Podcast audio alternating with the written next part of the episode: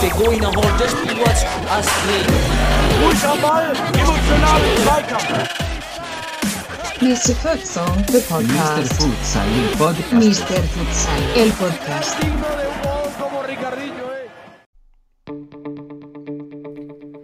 Ja, herzlich willkommen, liebe Futsal-Aktivisten und Hörer des Mr. Futsal Podcasts. Mein Name ist Daniel Weimar, der Futsal Economist. Und in der heutigen Folge möchte ich wieder über ein sehr relevantes Thema sprechen, wie ich finde. Wieder mit Bezug, wie letzte Woche hatten wir den Berliner Fußballverband. Und in der heutigen Folge möchte ich gerne, werde ich über die Probleme von kleineren Vereinen in der Regionalliga Nordost sprechen. Und zwar auch mit einem Vertreter aus einem Verein aus Sachsen-Anhalt. Und mein heutiger Gast, der uns dort Einblicke in das Leben, die Entstehung und die Probleme in der Regionalliga Nordost auf, äh, auf den aktuellen Stand bringen kann, ist 62 Jahre alt, ist selbstständig, hat bis 18 Jahre Fußball gespielt, dann 30 Jahre nichts weiter im Fußball gemacht, hat sich dann wieder langsam zwei Vereine angeschlossen, dem BSV Salzwedel und Eintracht Schüden. Ist dann 2019 über ein Bolzplatzprojekt ähm, zum Futsal gekommen, hat dort das Futsalprojekt in Salzwedel gestartet, den SV Jeze Salzwedel ins Leben gerufen und ist nun aktuell Trainer und Abteilungsleiter des SV Jeze Salzwedel, die dieses Jahr in der Regionalliga Nordost gestartet sind, aber leider zurückgezogen haben. Da werden wir auch nochmal drauf zu sprechen kommen. Herzlich willkommen, Edgar Krug. Hallo, hallo. Alles korrekt, Daniel. Super Einstand. Ja, war einiges. In deinem Alter hat man auch schon mehr erlebt als in meinem Alter. Und äh, von daher habe ich ganz gut zusammengefasst. Ja, beginnen wir mit der ersten Frage, die sich äh, vielleicht dann doch einige Hörer stellen. Erklär doch mal ganz kurz, wo eigentlich Salzwedel liegt. Äh, Salzwedel ist die nördlichste Stadt hier in Sachsen-Anhalt, ehemals gelegen an der innerdeutschen Grenze. Die Nachbarorte sind Lüchow, äh, Uelzen und nach Wolfsburg sind es 50 Kilometer. Ja, Also im, an der Grenze Sachsen-Anhalt zu Niedersachsen. genau, genau. Ja, wie kommt man denn in Salzwedel, was äh, für die Futsalkenner weit weg liegt von anderen Futsalvereinen und Ligen? Wie kommt man denn hier zum Futsal vor einigen Jahren? Wie hast du das Projekt gestartet oder aus welcher Motivation heraus? Also es war so, dass wir in Salzwedel so einen kleinen Platz hatten, ein Bolzplatzprojekt, was ja anlässlich zur Weltmeisterschaft ja in einigen Städten Deutschlands vom DFB gebaut wurde. Dort haben wir regelmäßig die Jahre immer gekickt am Wochenende. Und da waren mitunter Spieler dabei, die aus anderen Ländern stammten, Afghanistan, aus anderen afrikanischen Ländern, Geflüchtete. Und da haben wir uns kennengelernt über die Jahre und in den letzten drei, vier Jahren ist immer mal so der Gedanke durch meinen Kopf gegangen, äh, die Spieler äh, die Möglichkeit zu geben, äh, Futsal zu spielen, also sprich Kleinfeld, Fußball und die hiesigen Fußballvereine, in denen ja auch einige Spieler dann hier in Salzwedel gespielt haben, äh, hatten dann kein Interesse daran, äh, Futsalabteilungen zu gründen, so dass wir 2019 im April, Mai uns einen Verein gesucht haben. Das war dann der SV Jeze Salzwedel, der uns Heimat wurde, um dann über zwei Aufstiegsspiele, die der Fußballverband Sachsen-Anhalt uns angeboten hatte, in, einen, in zwei Spielen gegen Kiene Halle den Aufstieg direkt in die Futsal-Regionalliga zu schaffen. Und da haben wir gesagt, wer nicht wagt, der nicht gewinnt. Und das hat geklappt. Das Gewinnen und das Wagen. ähm, auf jeden Fall gut, dass ihr da den Schritt gemacht habt, ähm, den Futsal-Wettkampf angenommen habt. Denn, wenn ich es richtig raushöre und auch noch auf der Karte sehe, gibt es eben bei euch in der Region keinen Ligaspielbetrieb. Der nächste Club müsste Eintracht Magdeburg sein oder dann sogar schon Braunschweig als nächste Futsal-Clubs. oder? Ja, du hast recht, das stimmt. Äh, Eintracht Magdeburg, die sind jetzt, glaube ich, das dritte oder das vierte Jahr in der Regional Regionalliga Futsal. Und Eintracht Braunschweig und auch Hannover 96 spielen in der Nordliga. Und sonst aus Braunschweig kennen wir nur noch äh, die Mannschaft von äh, Daniel Grieger. Der ist bei Acosta Braunschweig, BSC Acosta, so heißt die Mannschaft. Die spielen in einer äh, Niedersachsenliga. Die ist aber anzahlmäßig sehr klein. Und bei uns in Sachsen-Anhalt gibt es gar keinen Unterbau, also nichts ne, im Futsal. Nur Magdeburg, Eintracht Magdeburg und den SV Jeze Salzwedel gibt es. Und nicht, nicht so viel, ne? Ja. Wie seid ihr dann, du meintest, der Verband kam auf euch zu und hat euch das Angebot oder mit euch darüber gesprochen, an der Regionalliga Nordost teilzunehmen. Wie kam dieser Kontakt zustande? Also, wie hat man beim NOFV, beim Nordostdeutschen Fußballverband, von euch äh, Kontakt bekommen oder hast du den Kontakt hergestellt? Ja, wir wussten, dass äh, durch die letzte Kreis, Hallenkreismeisterschaft beziehungsweise äh, Futsal-Hallen-Landesmeisterschaft, die in Betzendorf, hier 15 Kilometer von Salzwedel entfernt, durchgeführt wurde, äh, ist der Kontakt entstanden zum Staffelleiter, Herrn Frank Kreller. Und der sagte uns, dass äh, das war im Februar, März 2019, dass im Juli, August zwei Qualifikationsspiele zum Aufstieg anstehen.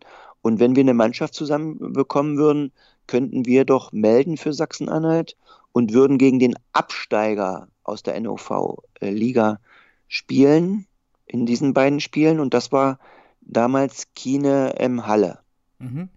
Die ja mit der Rekordniederlage von 100 zu 1 äh, auch in die Geschichtsbücher ähm, eingegangen sind, aber auch die Saison zu Ende gespielt haben, mit Sicherheit auch zur Überraschung von vielen. Hat euch denn da in diesem Gespräch jetzt schon mit dem Verband schon jemand über die Risiken und über die Aufwendungen und äh, über, das, über die ganze Problematik, äh, so einen Regionalliga-Spielbetrieb zu führen, aufgeklärt oder mit euch gesprochen offen? Nein, keiner. Äh, es ist ja meistens so, wenn du äh, sportlich gesehen mh, dir vornimmst, dich äh, nach oben zu arbeiten, äh, da bedenkst du viele Dinge nicht. Und im Nachhinein ähm, wirst du dann mit Dingen konfrontiert, wo du dir sagst, oh, wie kann ich die denn jetzt lösen? Und so haben wir dann versucht, äh, Step für Step, dann äh, das Problem und das Problem, Kaderstärke, wer spielt mit, die Qualität des Kaders zu verbessern, ähm, angegangen sind. Und das hatten wir dann in den drei Monaten, in diesem Vierteljahr bis zum ersten Aufspiel auch hinbekommen ohne diese ganzen äh, Dinge, die dann eigentlich auch sehr wichtig sind äh, zur Beachtung, was so die Reisekosten, Schiedsrichterkosten, die Hallenmiete, äh, die Trainingskosten beinhalten würden. Okay, aber von, vom Verband her gab es eben auch keine Beratung oder auch einen Check, also ob ihr das organisatorisch machen können. Es wurde einfach gesagt, spielt das Spiel gegen Absteiger und dann können wir da die, die Regionalligen aufstocken, dann auf die, die 14 Teams von 10 auf 14. So ungefähr, ne? Ja, äh, ich muss den FSA aber auch in, in, Schutz nehmen. Und zwar, du bekommst ja dann praktisch, wenn du die, die beiden Aufstiegsspiele siegreich gestaltest und du dann äh, in diese Liga aufsteigen willst, ein einen Vertrag praktisch vorgelegt, in dem du dich verpflichtest, dann die Spielordnung und die äh, ganzen geforderten Maßnahmen einzuhalten. Und das war in unseren Augen damals äh, zu, zu machen, zu managen. Mhm. Und deshalb haben wir auch äh, mit äh, frohen Mutes äh, die Sache angegangen und waren eigentlich wirklich guter Dinge, uns dann da auch zu etablieren und reinzubeißen, will ich mal sagen. Genau, äh, Stichwort reinbeißen. Wie viele Jungs hattest du denn zu Beginn, die reinbeißen wollten? Ähm, wie sah so dein Team am Anfang der Saison oder wie sah das Team zur Meldung einmal aus, wo ihr entschieden habt, ihr macht das? Und wie sah dann das Team aus beim tatsächlichen Ligastart? Ja, wir hatten zum, zu den Qualifikationsspielen äh, einen Kader von ungefähr 20 Leuten. Mhm. Und diese 20 Leute waren alles Migranten, alle afghanischer, iranischer Her Herkunft, mhm. beziehungsweise im Iran geboren. Und äh, die Jungs haben alle gut mitgemacht. Wir haben gut trainiert dann vor den Qualifikationsspielen. Das war dann auch noch in den Sommerferien. Da mussten wir dann mit einer Sondergenehmigung eine Halle in äh, der Salzwedler, äh, in der Salzwedler Innenstadt mieten, äh, weil sonst immer zu den Ferien die Hallen gesperrt sind. Wir haben die Sondergenehmigung ohne großes Pipapo bekommen, haben dann uns auch gut vorbereitet und mussten dann aber schon äh, vor dem ersten Qualifikationsspielen ungefähr sechs Spieler aussortieren weil es einfach auch so ist, dass äh, eine Leistungsbereitschaft und Leistungsdichte vorhanden sein muss im Futsal.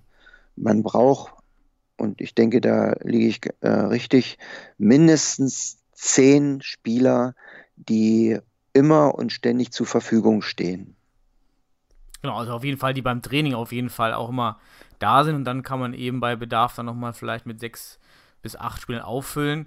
Also hattet ihr die Mindestbedingungen ja eigentlich gegeben und ähm, solche, ähm, der Futsal funktioniert ziemlich gut als Integrationsprojekte, finde ich, weil eben auch ähm, gerade Kulturen aus Asien oder ähm, ähm, aus Südamerika, also viele kennen ja Futsal, von daher ist es eigentlich ein wunderbares Integrationsprojekt. Ähm, funktioniert super da. Erstmal top, dass ihr das da äh, auch als Integrationsprojekt mit gestartet habt. Ja, und dann habt ihr dann eure Spieler eben gehabt, die dann ähm, äh, Lust hatten, die Liga zu machen. Ja. Und äh, haben das Qualifikationsspiel gewonnen. Und dann ging es los äh, mit den ersten Spielen. Äh, kannst du so deine Eindrücke so am Anfang erläutern? Äh, wie, wie kamt ihr zurecht mit den Teams? Wart ihr überrascht von der Stärke, von der Organisation? Was waren so die Probleme, aber auch die Lichtblicke und was hat euch Spaß bereitet in den ersten Wochen? Also wir waren sehr enthusiastisch in diese beiden Qualifikationsspiele gegangen. Ne? Das erste äh, Spiel gegen Kienem Halle zu Hause hatten wir mit 22 zu 6 gewonnen. Und das Rückspiel äh, äh, haben wir dann auch gewonnen mm, mit drei, drei Toren, äh, drei beziehungsweise glaube zwei Toren Vorsprung, hatten da zeitweilig im Rückspiel auch mal mit ein, zwei Toren zurückgelegen und haben es aber im Grunde genommen dann auch äh, spieltechnisch und spielerisch gelöst, das zweite Spiel zu gewinnen. Wir sind ruhig geblieben und haben das geschafft. Und dann verblieb uns noch ein bisschen Zeit bis zum Ligastart. Wir haben weiter trainiert und äh, wussten dann natürlich dann auch, dass natürlich sehr, sehr spielstarke Mannschaften auf uns zukommen. Und unser Ziel war es eigentlich, in dieser Liga mindestens, mindestens ein Spiel zu gewinnen. Und dieses Ziel hatten wir dann zwischenzeitlich dann auch erreicht, dass wir ein Spiel gewonnen haben. Wir hatten dann sogar ein Heimspiel gegen den Dritten der äh, Meisterschaftsrunde vom Jahr zuvor unentschieden gespielt und waren darüber auch sehr glücklich und haben auch gesehen, dass es Fortschritte gibt in spieltechnischer Hinsicht. Aber wir haben auch gesehen, dass es mitunter sehr schwierig war, äh, in den Auswärtsspielen zu bestehen.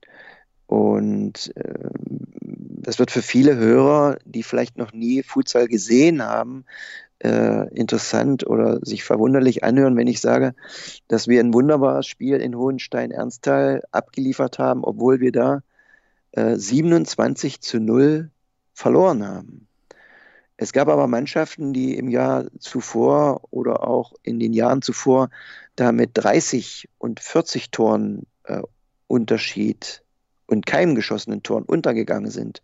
Und für mich war dieses erste Auswärtsspiel äh, in Hohenstein-Ernsthal, dem äh, deutschen Meister Futsal von 2018, äh, ein sehr, für mich war das ein sehr schönes Spiel, weil äh, Hohenstein-Erzel einen sehr technisch versierten, versierten äh, kämpferisch äh, auf höchstem Niveau und spieltaktisch auf höchstem Niveau spielende Mannschaft stellt, mit äh, einigen äh, Futsal-Auswahlspielern aus den verschiedenen Ländern Und das ist ja auch dann die Stärke dieser NOFV-Liga, besonders auch dann der Berliner Mannschaften, die über einige starke Futsal-Nationalspieler äh, verfügen. Natürlich kommt dann noch dazu, dass zu den Auswärtsspielen, wenn man zum Beispiel von Salzwedel nach Hohenstein-Ernsthal fährt, dort kannst du nur mit äh, äh, Auto hinfahren, sehr viel Zeit äh, für die Anreise drauf geht. Das ist auch sehr anstrengend, wenn du meinetwegen jetzt äh, dreieinhalb bis vier Stunden mit dem Auto anreist, dann bist du eine Stunde eher da, dann musst du erstmal die, die Beine dehnen und alle deine Körperteile in die richtige Lage bringen, Also ihr seid nur um da um kurz einzu- warm zu machen. zu reinzugrätschen. Ihr seid also mit dem Privat, ihr habt alle Fahrten, Auswärtsfahrten mit Privat-PKWs ähm, Genau, durchgeführt. mit Privat-Pkw haben wir das durchgeführt. Mit dem Zug haben wir, wir hatten es mal mit dem Zug versucht, zum zweiten Qualifikationsspiel nach Halle. Da waren wir sechs Stunden unterwegs. Das, und, und die die Rückreise war noch chaotischer. Wir sind da gerade so mit dem letzten Zug dann mitten in der Nacht oder am nächsten Morgen dann wieder zu Hause gewesen. Ja, ja, das ist ein Problem zum Beispiel. Ja. genau, kommen wir gleich nochmal auf die, auf die Entfernung zu sprechen. Ähm, genau, nur um nochmal um eure Historie so zum Abschluss zu bringen, dann habt ihr euch ein paar Spiele durchgekämpft und ich, ich meine, was ich auch selber gelesen und gehört habe, äh, habt ihr auch den Respekt von allen Teams bekommen, dass ihr da überhaupt äh, weiter mitzieht und das Projekt vorantreibt und am Leben haltet. Aber dann kam nun ähm, vor Weihnachten kurz, äh, meine ich, die Nachricht, dass ihr dann doch jetzt zurückzieht. Ähm, kannst du nochmal ausführen, was jetzt letztendlich dazu geführt hat, dass ihr es nicht zu Ende führen konntet, dieses Futsal-Projekt dieses Jahr? Ja, es ist sehr bedauerlich gewesen, äh, dass wir die Mannschaft zurückziehen mussten. Ähm, begründet liegt es aber darin, dass sich mehrere Spieler dann nicht mehr in der Lage gesehen haben, die Zeit aufzubringen, sich zur Verfügung zu stellen äh, nach der Arbeit oder auch nach der Schule oder nach Studium. Und wir praktisch dann aus diesem äh, nunmehr auch geschrumpften Kader, der dann von, wie ich sagte, zehn Leuten äh, bei sieben, sechs angekommen war, äh, dann durch das Zurückziehen einiger Spieler nur noch bei vier bis fünf lag. Und das ist einfach dann zu großes Risiko, mit so wenig Leuten zu einem Auswärtsspiel zu fahren oder zu Hause anzutreten. Äh, Und das ist dann einfach auch keine Basis mehr. Das ist das, was ich eigentlich auch äh, mir ankreide, dass der Kader einfach dann zu klein war und wir es nicht geschafft haben, äh, noch Spieler vielleicht aus anderen Fußballmannschaften hier aus dem Altmarkkreis oder aus der Nähe dazu, dazu gewinnen zu können. Das Ja. ist so das Negative. Ja, natürlich sehr schade, dass es äh, so einen Verlauf natürlich genommen hat für die, für die Regionalliga und für den Futsal. Aber gut, natürlich, dass du jetzt erstmal natürlich wahrscheinlich auch weiter versuchen wirst, ähm, im Futsal ähm, noch was zu machen. Und um vielleicht den anderen, die jetzt auch am Futsal Regionalliga denken oder auch überlegen, jetzt vielleicht nächstes Jahr zu starten in, in die Regionalliga, würde ich dann vielleicht jetzt zu, zu dem Abschnitt kommen, so den Kernabschnitt heute, so die Probleme der Regionalliga Nordost mal so ein bisschen zu differenzieren und aufzudröseln. Also was sind die großen Hürden, die man eben beachten muss, wenn man äh, spielt und auch vielleicht, wo, kann, wo können Verbände äh, vielleicht intervenieren und helfen den Teams. Und da würde ich vielleicht direkt mit der ersten Sache anfangen. Inwiefern gab, gab es denn finanzielle Unterstützung des NOFV oder auch des ähm, euers, euren Verbandes in Sachsen-Anhalt? Also gab es dort finanzielle Hilfestellungen? Also finanzielle äh, Hilfestellung gibt es überhaupt nicht. Mhm. Null. Ich weiß, dass äh, Eintracht Magdeburg vor zwei Jahren mal äh, eine Pauschale für Spritgeld bekommen hat von 1000 Euro. Äh, sowas haben wir nicht bekommen. Und der NOFV beziehungsweise der Verband äh, Sachsen-Anhalt äh, schenkt dir Spielbälle. Du kriegst ein Zehner Netz oder ein Zwölfer Netz mit Spielbällen und das war's dann. Also bist du gezwungen, dich selbst zu finanzieren oder über Sponsoring das zu machen. Auch die Schiedsrichterkosten, dort gab es auch keine Unterstützung oder gab es da was? Die Schiedsrichterkosten werden anteilmäßig in der Liga aufgeteilt und jeder einzelne Verein muss einen Beitrag einzahlen. Wie, vor Start. Wie viel musstet ihr einzahlen? Äh, das kann ich dir jetzt gar nicht mehr sagen. Müsste ich mal nochmal nachgucken. Also waren das eher Es- 100 es- Euro es- oder mehr so 500 Nee, Euro? nee, nee. Ich glaube, ich äh, will jetzt nicht lügen. Ich glaube, es waren um die, um die 400 Euro. Okay, ja. Okay, also vor Start jedenfalls war das Geld so hinterlegen, um äh, diese Kosten zu teilen. Äh, dann später. Ja. Okay.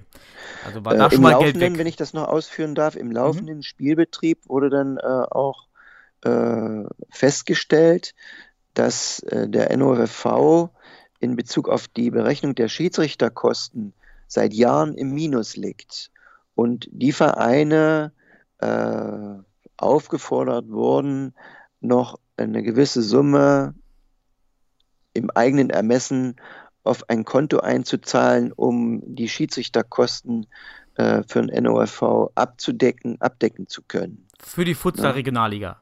Für die Futsal-Regionalliga. Okay. Ne? Mhm. Ja. Also da sind die Kosten doch, doch sogar höher gewesen, als man anscheinend auf Verbandsseite kalkuliert hatte.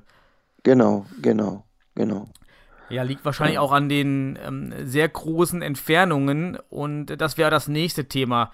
Äh, Wie lange, um den Hörern, die sich jetzt nicht in Ostdeutschland so auskennen, was sind so eure weitesten Fahrten gewesen? Also was sind so Dimensionen? Was muss man dort abfahren mit dem Auto?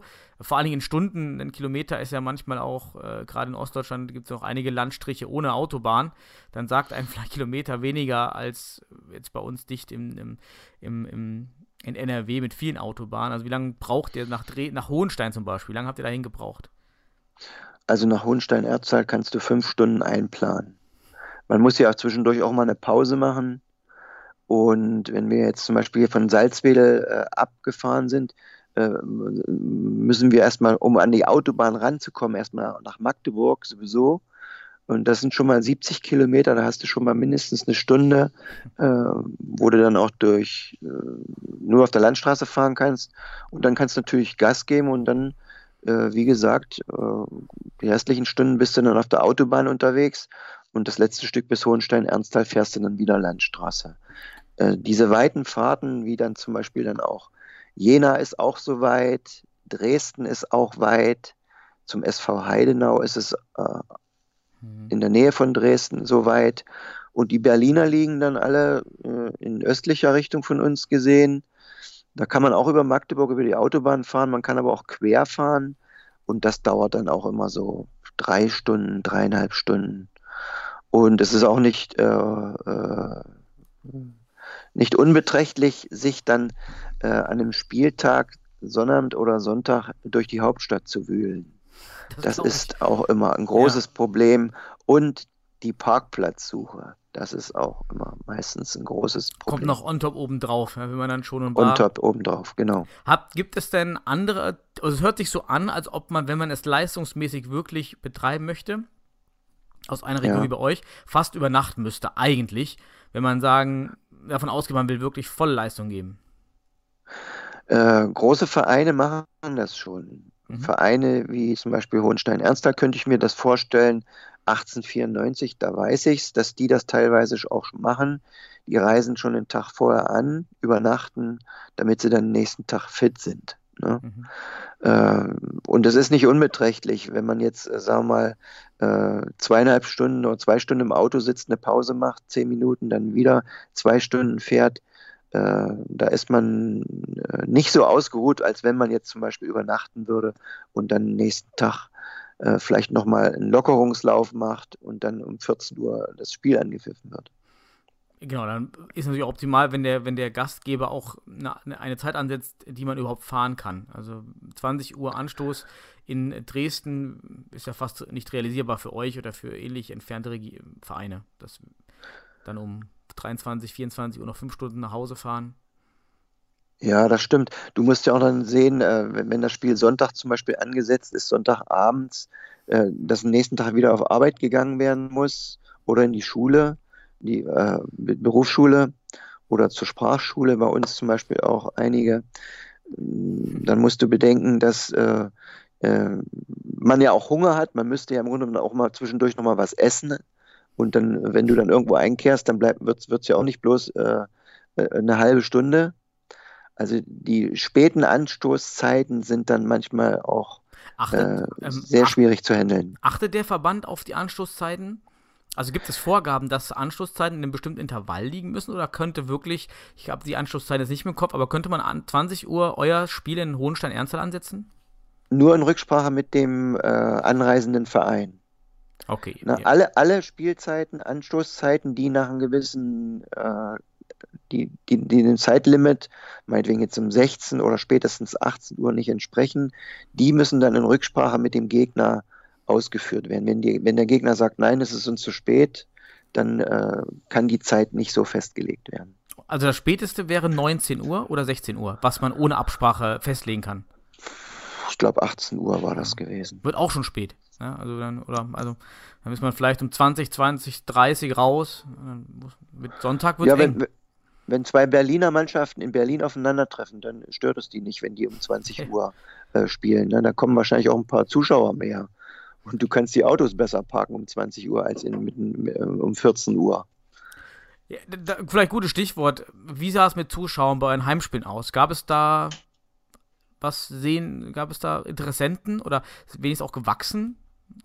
Also zu unseren Heimspielen hatten wir, hatten wir meistens so 20, im höchstens mal 35 äh, Zuschauer. Mhm. Äh, es ist doch sehr verhalten, das, zu- die Zuschauerresonanz, weil äh, die Presse, je nachdem, wie die Presse äh, mit Futsal zu tun hat oder sich dafür begeistert, berichtet wird. Wir haben hier in Salzwedel einen sehr rührigen äh, Pressevertreter, das ist der René Sensenschmidt, der ist selber Futsal begeistert, macht ab und an in Brasilien Urlaub und äh, guckt seine brasilianische äh, Futsal-Lieblingsteam zu. Und der ist äh, uns immer eine gute Hilfe gewesen, um äh, Medien wirksam einzuladen oder irgendwas bekannt zu geben. Mhm. Wie viele Zuschauer waren bei den Auswärtsspielen bei euch? Gar nicht. Also es fährt kein, kein Fan von uns zu Auswärtsspielen mit, weil das einfach zu kostenintensiv ist. Nicht mal in der Halle, also genau, vielleicht falsch ausgedrückt. Also wie viele Zuschauer waren insgesamt in den, in den Hallen, wo ihr wart? Ach so, wenn wir natürlich dann in Hohenstein-Ernsthal gespielt haben oder in Berlin bei, bei Spitzenclubs, da sehen die Zuschauerzahl dann schon äh, viel besser aus. Die, kommen dann schon auf 100 und, und, und mehr Zuschauer oder 50 bis 100, je nachdem, äh, welcher Gegner kommt. Ne? Mhm. Okay, natürlich. Ähm, ja, eine andere, äh, wenn es schon äh, nicht viele Einnahmen gibt, vielleicht über, über Zuschauer, dann ist natürlich die andere Seite die Kosten. Jetzt haben wir die Fahrtkosten schon und die Liga-Teilnahmekosten. Aber ein Block, den man vielleicht auch immer vergisst, sind die Kosten der Recht- und Verfahrensordnung in, in Liga-Wettbewerben. Ähm, Kannst du dazu was sagen? Wart ihr an die Fußball-Regionalliga-Ordnungen angeknüpft? Was, was kosten bei euch rote Karten oder Strafen? Ja, die Strafen, die in der NOFV Futsal Regionalliga ausgesprochen werden, entsprechen dem äh, Katalog der äh, Regionaloberliga. Also die sind nicht ohne äh, gelb-rote Karten, je nachdem Schwere des Vergehens oder glattrot zwischen 200, 300 Euro muss man rechnen. Oh, Das ist natürlich ein dicker Brocken, wenn man von den Finanzbudgets eines Oberliga, Oberligisten im Fußball ausgeht, ja, der dann deutlich im sechsstelligen Bereich liegt und dann eben eine, eine Futsal-Liga motivieren möchte, äh, die eben wie ihr jetzt erstmal entstehen müssen und dann natürlich eine, eine, aus einer gelben Karte äh, fast, das sind schon wahrscheinlich bei euch irgendwie fünf Jahresmitgliedsbeiträge so ungefähr. Das ist natürlich schon der dicke Brocken. Gab es da Verhandlungen Überlegungen, ähm, wie jetzt auch im Westen, wo, wo diese Rechts- und Verfahrensordnung etwas angeglichen wird oder wenigstens in den Durchführungsbestimmungen reduziert wird auf ein erträgliches Maß? Da wird keine Rücksicht genommen, ob du Neuling bist oder ein ganz kleiner Verein oder frisch angemeldet. Ähm, Du, du äh, bestätigst ja als Verein mit Unterschrift zur Teilnahme dann im Aufstieg zur Regionalliga Futsal, dass du dieses alles akzeptierst und wir haben das dann praktisch auch äh, ohne große Diskussion oder gar keine Diskussion dann äh, bezahlt. Es wurde natürlich dann auch immer äh, in der Mannschaft ausgewertet Und dann musst du natürlich dann auch sehen, dass du disziplinarisch äh, die Mannschaft so auf den Stand kriegst, dass das vermieden werden kann. Ne? Aber bleibt da trotzdem irgendwie so ein exogener Faktor, den man als Trainer oder Club ja nicht immer steuern kann. Ja, und dann passiert vielleicht mal ein Unglück, was vielleicht auch immer aus der Schiedsrichtern heraus falsch interpretiert wird. Und dann hast du eine rote Karte für 400 Euro, stelle ich mir schon echt äh, schwierig vor. Wie, wie, wie sind die Schiedsrichterleistungen, Qualität bei euch? Also gerade, woher kommen die überhaupt bei euch aus Salzwedel? Reisen, wo reisen die überhaupt an? Ihr werdet ja bei euch kaum Futsal-Schiedsrichter haben. Ich muss die Schiedsrichter aber jetzt nochmal äh, auch in Schutz nehmen. Die Schiedsrichter handeln ja nur aufgrund dessen, weil Spieler jetzt unbeherrscht äh, sind. Es liegt also im Grunde nicht an den Schiedsrichtern, äh, mehrheitlich liegt es an den Spielern, die unbeherrscht sind. Und wenn du zum Beispiel Spieler hast, äh, die äh, unter anderen familiären, traditionellen und emotionellen ähm, Bedingungen aufgewachsen sind, wie zum Beispiel unsere Spieler, die ja geschlossen äh, aus, aus Afghanistan gekommen sind, dann geht natürlich bei denen gehen die Emotionen schneller hoch als zum Beispiel jetzt bei uns Europäern. Und das geschickt auszubremsen und im, im Griff zu halten, ist nicht immer einfach. Aber zu den Schiedsrichtern allgemein gesagt, äh, kann, können wir sagen, dass die Schiedsrichterleistungen äh, eigentlich gut waren. Aber es gab auch Ausnahmen, Ausreißer nach oben bei den Schiedsrichtern und auch Ausreißer nach unten. Äh, die Ausreißer nach unten sehr selten und die Ausreißer nach oben äh, mehr. Also ich muss sagen, dass die Schiedsrichter aus dem Berliner Bereich, aus dem Berliner Umland, die am besten geschulten Schiedsrichter sind. Es sind auch einige Schiedsrichter, die schon Futsal Champions League gepfiffen haben und pfeifen. Und äh, mein Wunsch ist es dann, wenn es eine Futsal-Bundesliga gibt, dass die ganzen Schiedsrichter aus der NOV äh, Regionalliga alle die Qualifikation für die Bundesliga schaffen mögen. Du meinst natürlich in Berlin wahrscheinlich ist natürlich die Erfahrung der Schiedsrichter deutlich größer aufgrund einfach der Historie des Berliner Futsals. Ähm, woher kamen eure Schiedsrichter? Das würde mich nochmal interessieren. Also wo, woher sind die angereist nach Salzwedel? Also unsere Schiedsrichter kamen sehr oft aus, aus der Berliner Ecke. Mhm. Ne? und dann aber auch hier aus äh, Sachsen, Sachsen-Anhalt. Also auch die Schiedsrichter, auch ein hohes Lob natürlich, dass sie sich äh, da die Wege machen. ja, ja natürlich, ne, die ne? fahren, fahren auch drei Stunden mitunter. Und dann machen sie Fahrgemeinschaft, das ist ja auch günstig dann, ne? dass äh, die Leute eingesammelt werden. Aber dann verwundert so, auch nicht, dass 400 Euro, dass 400 Euro nicht ausreichen, wenn man sich das äh, als Liga teilt. Also das sind ja Beträge, die bei uns am, sagen wir, in so einer engen Liga wie die da rein äh, oder auch Mittelrhein, die müssen, meine ich, auch so eine Pauschale am Anfang bezahlen. Wir machen das immer pro Spiel am Niederrhein. Ähm, das, das ist ja dann fast unmöglich, dass das reichen kann, wenn Schiedsrichter 300 Kilometer anreißen. Ja, ja. ja. Okay. Ja. Deshalb wäre es ja, deshalb ja auch gut, wenn jetzt zum Beispiel die einzelnen Landesverbände ausgebildete Futsal-Schiedsrichter haben. Aber wenn der Landesverband Sachsen-Anhalt keine Futsal ausgebildeten Schiedsrichter hat, dann müssen die Schiedsrichter aus den weiter entfernenden Landesverbänden äh, eingeladen werden. Also habt ihr auch keine, habt ihr eine Futsal-Schiedsrichter-Ausbildung läuft bei euch im Verband? Also die, die Futsal-Schiedsrichter-Ausbildung, äh, die soll anlaufen. Wir haben aber äh, meistens zu unseren Heimspieler äh, nur die Schiedsrichter aus der Berliner Ecke zumeist äh, da gehabt. Okay. Ähm, eine andere Idee, die sich natürlich aufgrund, wir haben diese großen Entfernungen gesprochen, gab es denn Überlegungen oder gibt es Konzepte, ähm, dass man mal weggeht von diesem Verbandsdenken oder Struktur und vielleicht so eine mitteldeutsche Liga machen könnte, zusammen mit Magdeburg, Braunschweig, Hannover 96. Das liegt ja viel näher für alle zusammen, als auch die Niedersachsen liegen. Das wäre ja, sagen wir, erstmal regional viel günstiger für alle. Gab es da mal Bestrebungen, gibt es da Ansätze oder äh, habt ihr so gar probiert und es wurde abgelehnt? Hm. Also ich muss dir sagen, dass äh, es einige Leute im NOFV gibt, die sich schon mit dieser Thematik beschäftigt haben. Du hattest wahrscheinlich in einem der letzten Post Podcasts ja Marlon Wendt vom CFC 06 äh, Berlin mhm, dabei und genau. der hatte auch damals den wunderbaren Vorschlag gemacht, dass man doch zum Beispiel die NOFV äh, Staffel aufteilen könnte in eine Nord- und Südliga, beziehungsweise vielleicht auch in der Breite ein bisschen noch die Vereine mit einbindet, die in unmittelbarer Nähe zu uns liegen. Das würde zum Beispiel bedeuten, dass äh, Salzwedel und wir als Salzwedler und Eintracht Magdeburg mh, ja nicht so weit entfernt sind von Wolfsburg und Braunschweig oder Hannover.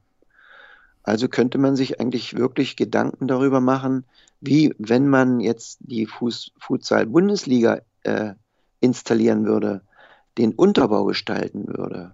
Also ob es dann eine zweite Bundesliga oder eine Region Regionalklassen gibt, zusammengefasst äh, mhm. über Landesgrenzen vielleicht auch hinaus mit Spielrecht, dass zum Beispiel äh, Salzwedler in, in Niedersachsen bei Braunschweig spielen können oder Braunschweiger Spieler äh, zum Beispiel hier in Salzwedel, um diese großen äh,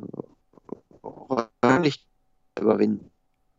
Ja, das wäre natürlich schön, wenn es da Ansätze gibt, äh, würde ich auch unterstützen, sehe ich ja genauso, dass das dem Wettbewerb nur helfen kann da bei euch ja, du hast jetzt gerade schon ein bisschen, so ein bisschen die Richtung Zukunft äh, vielleicht des Futsals ähm, im Nordosten gekommen.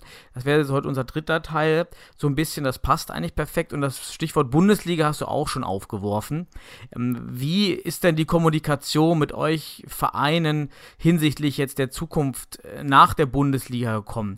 Ähm, soll die, was passiert mit der Regionalliga? Was sind die aktuellen Konzepte? Und ähm, ja, wenn jetzt zwei Teams hochziehen in die Regionalliga, in die, in die Bundesliga, wird aufgestockt, wird runter, wird wieder reduziert.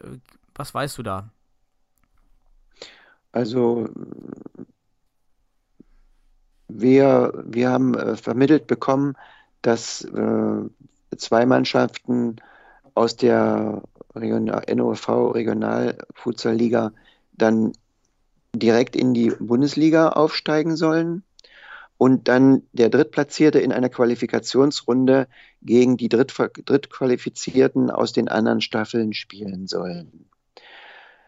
Soweit ich weiß, ist auch noch nicht genau klar, mit wie vielen Mannschaften dann in dieser Regionalliga dann weitergespielt wird.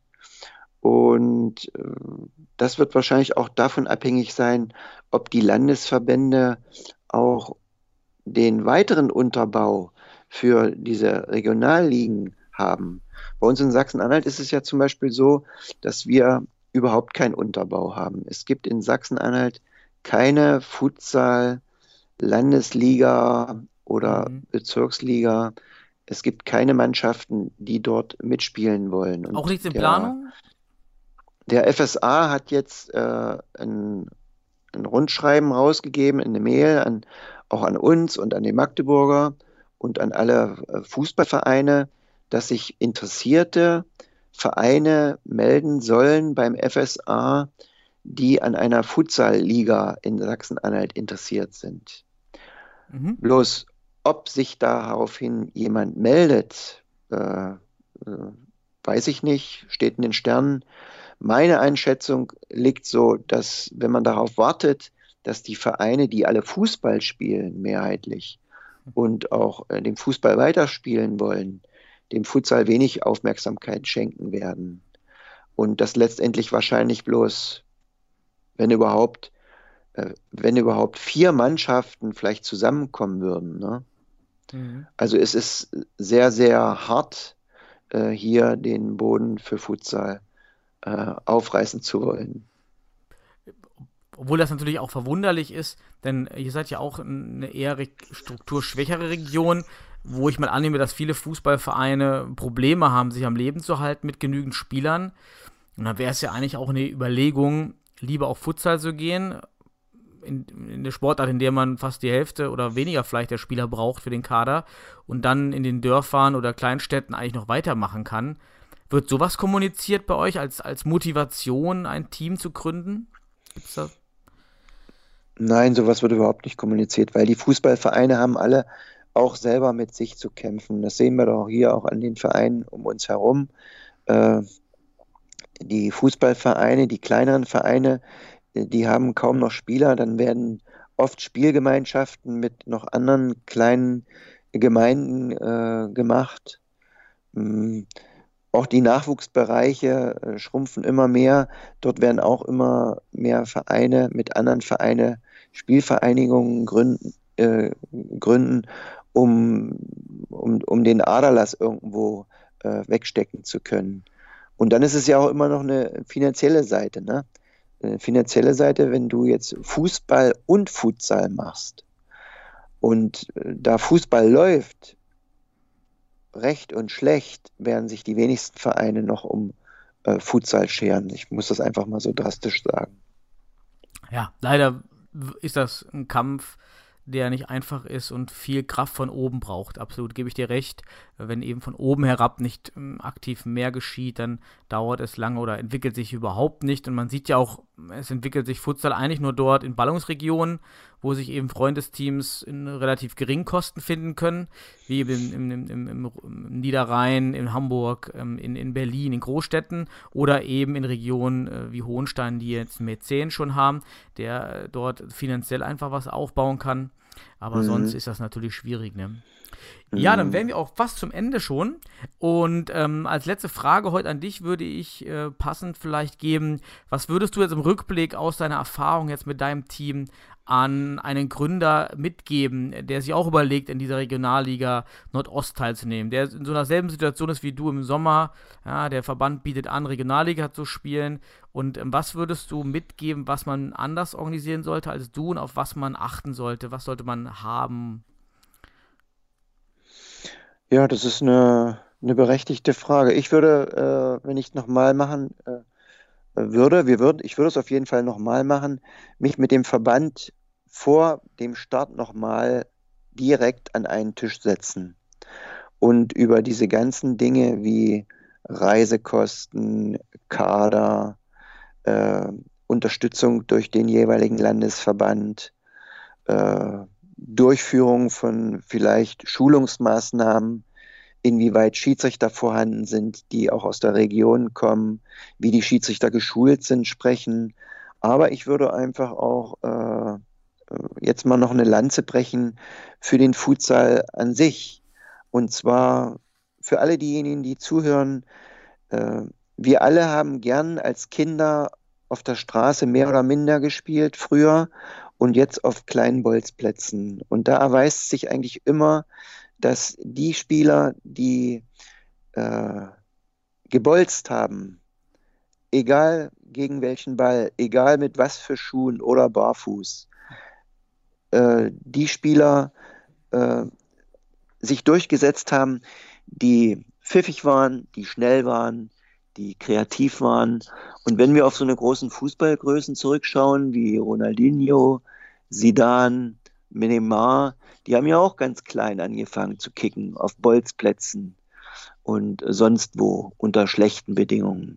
Heute sind die Bedingungen nicht mehr so, glücklicherweise, aber die Vereine können eine gute technische Ausbildung und eine gute Ausbildung, was die, das räumliche Denken, das schnelle Entscheiden äh, fördern, indem sie praktisch junge Spieler mit dem Futsal vertraut machen.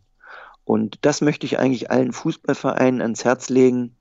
Bildet eure Kinder am Futsal aus, in der Halle, in der Winterpause und seid einfach äh, begeistert, tragt Begeisterung an die Jungen weiter und sucht euch Leute, die die Begeisterung auch leben. Ja, wunderbares Schlusswort. Äh, als äh, richtiger Futsal-Romantiker, dem geht da das Herz auf. äh, wunderbar, hätte ich nicht besser machen können und genauso ist es. Ähm, ist immer ein tolles Wort, einfach nur mal an die Leidenschaft zu appellieren. Und äh, damit würde ich auch allen Hörern erstmal danken.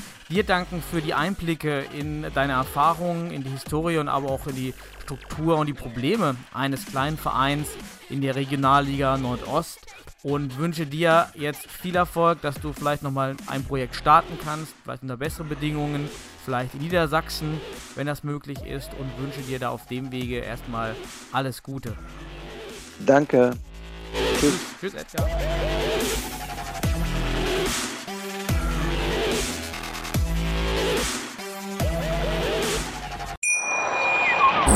Wie baut man eine harmonische Beziehung zu seinem Hund auf? Puh, gar nicht so leicht. Und deshalb frage ich nach, wie es anderen Hundeeltern gelingt, beziehungsweise wie die daran arbeiten. Bei Iswas Dog reden wir dann drüber. Alle 14 Tage neu mit mir, Malte Asmus und unserer Expertin für eine harmonische Mensch-Hund-Beziehung, Melanie Lippisch. Iswas Dog? Mit Malte Asmus. Überall, wo es Podcasts gibt.